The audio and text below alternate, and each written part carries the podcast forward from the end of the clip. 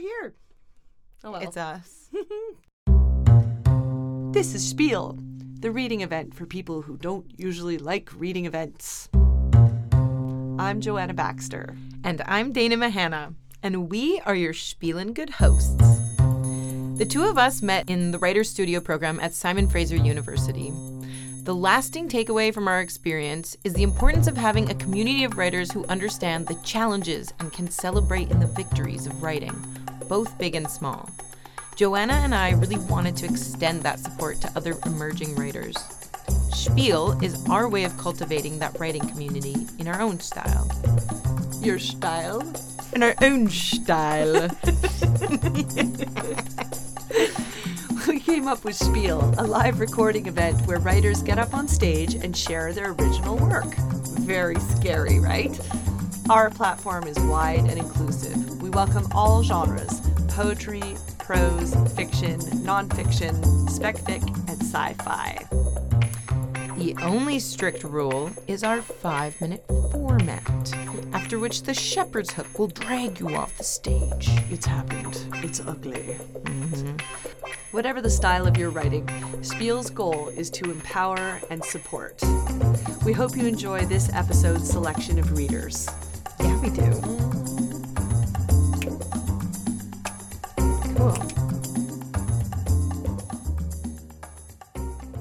Rose Dudley grew up in rural South Wales.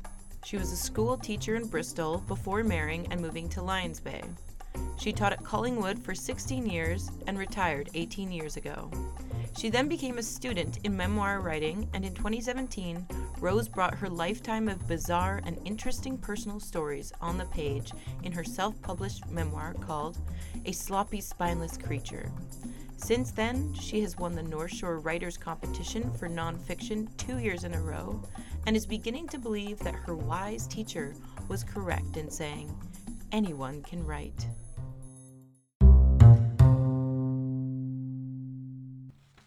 I was a little intimidated when I got here and saw that everybody in the room was the age of my granddaughter. but um, I actually like the idea of the podcast on knitting.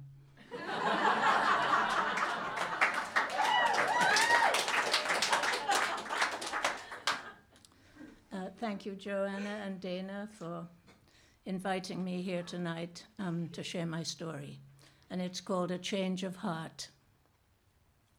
She had little time left to live, so I could not allow all the trivial tasks that I thought needed to be accomplished that day be more pressing than spending precious moments with someone who had been an essential part of my life for so many years.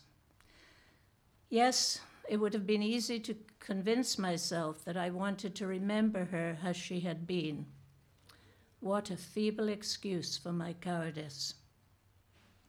Carrying my culinary offering, I approached the house, my heart pounding as I picked my way down the icy steps.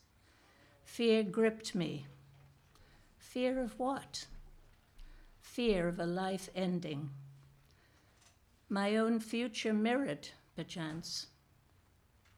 Placing the meal at the door, I fled, slipping and sliding my way up the steps, praying that I had not been seen, and feeling such a sense of relief when I made it safely back to the car and slammed the door. It wasn't until I drove away that I began to question my actions. What sort of friend am I? Can I justify letting my own fear and discomfort supersede my love for a dying woman? How would it feel to be abandoned by friends in the last days of life? I knew what I had to do. Once more, I made my way cautiously down those icy steps and approached the front door.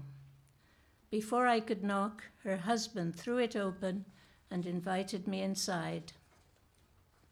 I braced myself for what I was about to see, attempting to hide my shock at her appearance, someone I no longer recognized. She was sitting at the dining room table in her housecoat. It hung loosely around her, no longer able to disguise the skeletal form beneath. A grey green toque concealed her baldness. Dull eyes, the light now extinguished, were sunken into her jaundiced, expressionless face. Gingerly, she picked at a piece of dry toast while twiddling a spoon in the other hand. A bowl of untouched fruit and yogurt sat before her on the table. Thank you for coming, she whispered as I gently hugged her wasted frame. My friends don't realize how much I need them at this time. It's almost as if they're afraid to see me like this, she added, as I swallowed hard, mumbling incoherently. Then, in her customary manner, she set about putting me completely at ease. Without mentioning the inevitable, she freely expressed what she was feeling, delving into her hopes and fears, reminiscing about happy times we had spent together and how much she had appreciated our long friendship. In return, I told her what a special person she was and how her strength and courage through several bouts of cancer had been such an inspiration to me and all who loved her. We both wept as I explained how her unconditional love had always had such a capacity to heal the emotional scars of others. I told her that her beauty was enhanced by her simple but elegant taste in clothing, and that her flair for design had brightened up the house in which she had come to live. I asked her if she had any idea what joy she had brought to the recipients of her carefully chosen gifts. We spoke of how her friends had all envied her culinary prowess, and, predictably modest, she laughed, reminding me of all the laughter we had shared over the years. Sensing she was now exhausted, I hugged her long and hard one last time and she thanked me again for coming. It was a pleasure, I said through my tears. That was our last exchange. Just three days later, she fell into a coma, and shortly afterwards, she took her last breath and slipped away from us. I was broken hearted to have lost an irreplaceable friend, but felt some comfort in knowing that my change of heart had served us both well. Thank you.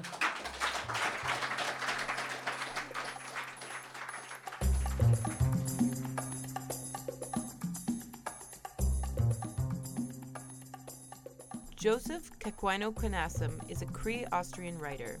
For his manuscript, Woodland Creatures, he was awarded the 2014 Canada Council for the Arts Creation Grant for Aboriginal Peoples, Writers, and Storytellers. He's completed the Writers Studio 2018 program and the Writers Studio Graduate Workshop. For more of his writing, please visit his website, starblanketstoryteller.ca.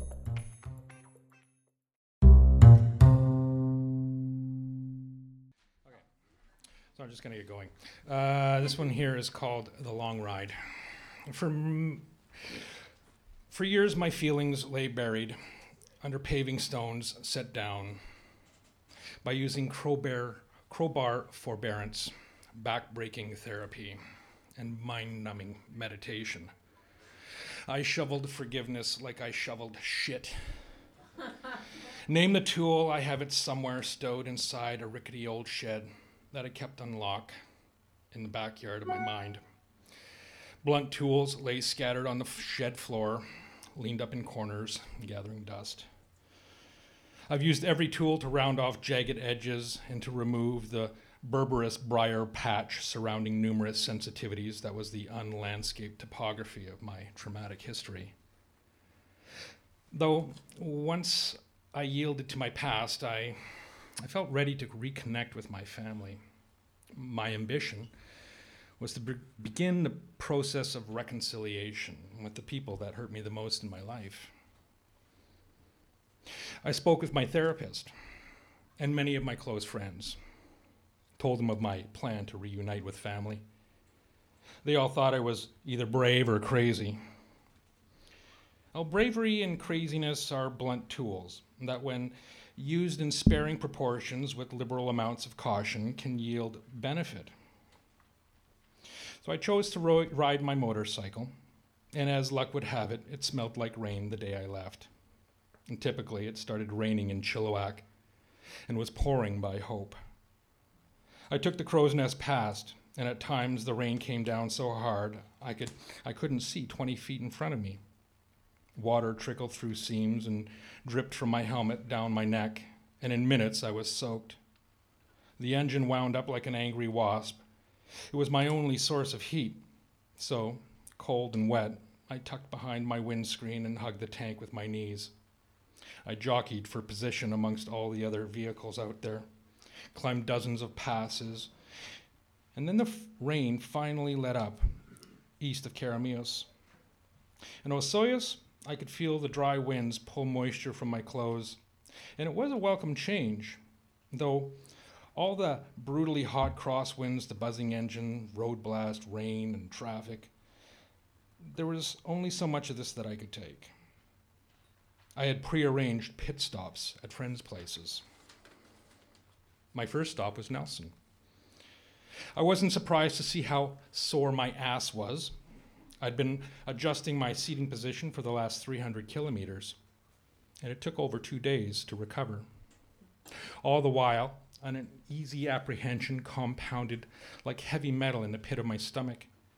I had not seen or spoken to my family in almost a decade. My next stop was Cranbrook, where I spent another two days with an old friend. And the whole time in the back of my mind, anxious messages were received from my heart. This will either be reconciliation or another familial implosion, Joe. With that thought, I didn't want to leave Nelson. But I felt inexplicably pulled towards my destination. My last stop before Saskatoon was Medicine Hat. I spent that night at my brother in law's, where I called my partner, who booked me a hotel for two days with an option to stay longer if I felt like it. It was an uneasy night at my brother in law's, but I left the hat first thing in the morning, and six hours later, I was in Saskatoon. Anxiety is a, an invasive weed. I stood staring into a mirror in the bathroom of my hotel room. I could feel the weeds of apprehension splitting a foundation I had poured over old wounds that never seemed to heal. But I continued the preparations for a dinner with my mother, one of my brothers, his wife, and his two children. But the reunion was better than I expected. And when I returned to my hotel room, I spoke to the front desk attendant. I might stay another day. She asked me, Would you like to make the arrangements now or in the morning, sir? Tomorrow, thanks. I waved good night. From my room, I called my partner, said I would stay another day. But at some point in my sleep, an idea had come to me. I had said what I needed to say, did what I needed to do. And that morning, I packed my panniers, had breakfast with my mother, my brother, and his partner. Then I told them I wanted to go home. And the closer I got home, the lighter I felt. And that pain in my ass had all but gone.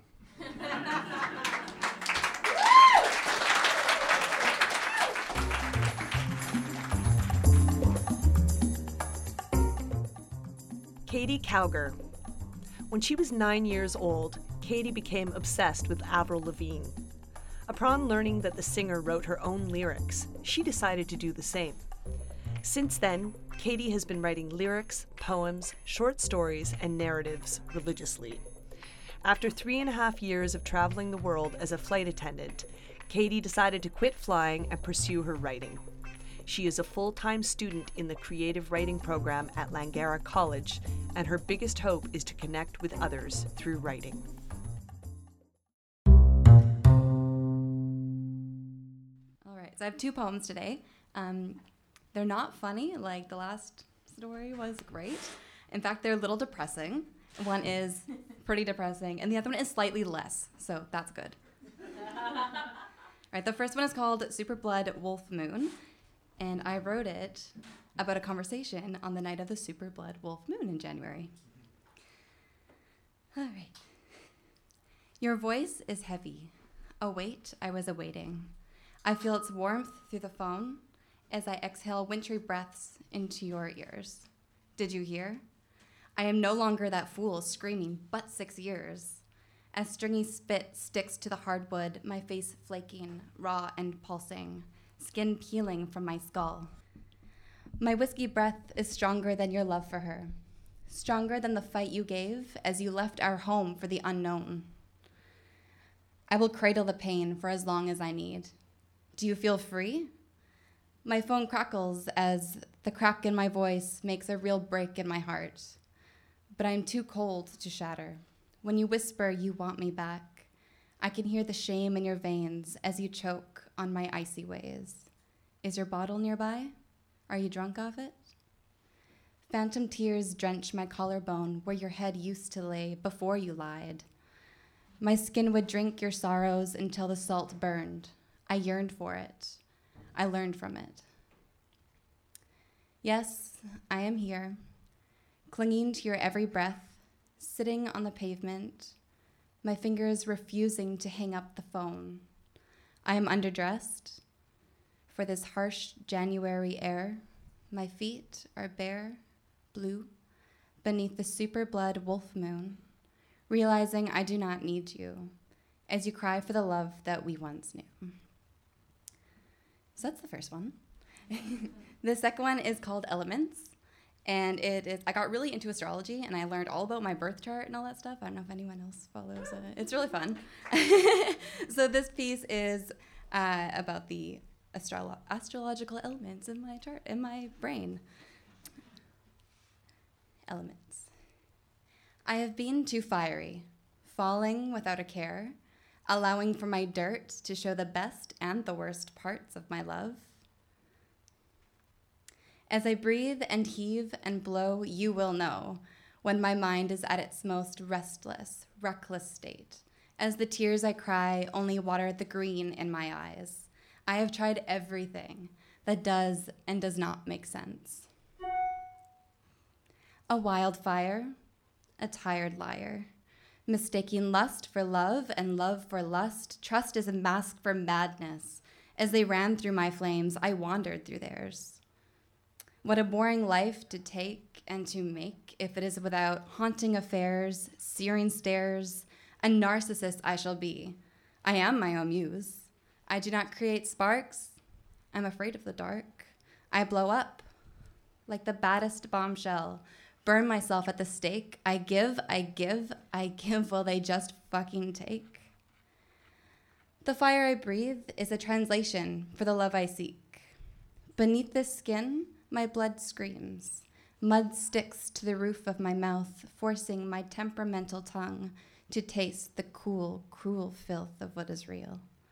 Binding my bones in it, salty roots rooting me in the ground, vines and cross lines crisscross over my toes. I was once told I could only be taken in small doses. But I'm fine. Safe in the mess I understand, I hide in the mind I used to despise, comprised of extreme elements silky gray clouds, thick, wet fog. It carries, it fills my lungs, it carries a heaviness to my brain. I am well aware that it is a craving, perhaps a sickness. I drag everything that I am down into the depths of insanity. I am only satisfied when I am unsatisfied, and I like it. Thank you.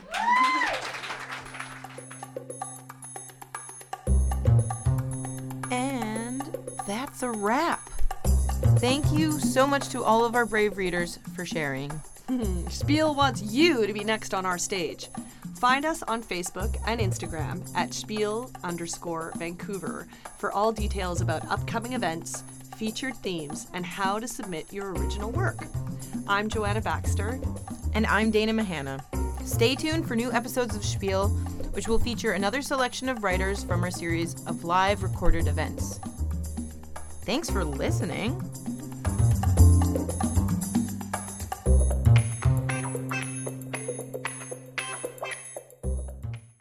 Our first big thanks. Denise Howell is here from the West Vancouver Community Foundation. It was really fantastic. We got a, a small community grant from the West Van Community Foundation, uh, and um, they have given us the liberties of renting this awesome place and given us the chance to have our first North Shore Spiel edition. So give it up for the West Van Community Foundation.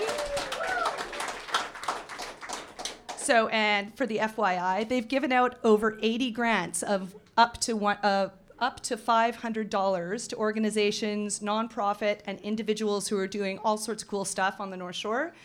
Uh, so, if you have an idea for something, I need some money to get it started, you can check them out at westvanfoundation.ca.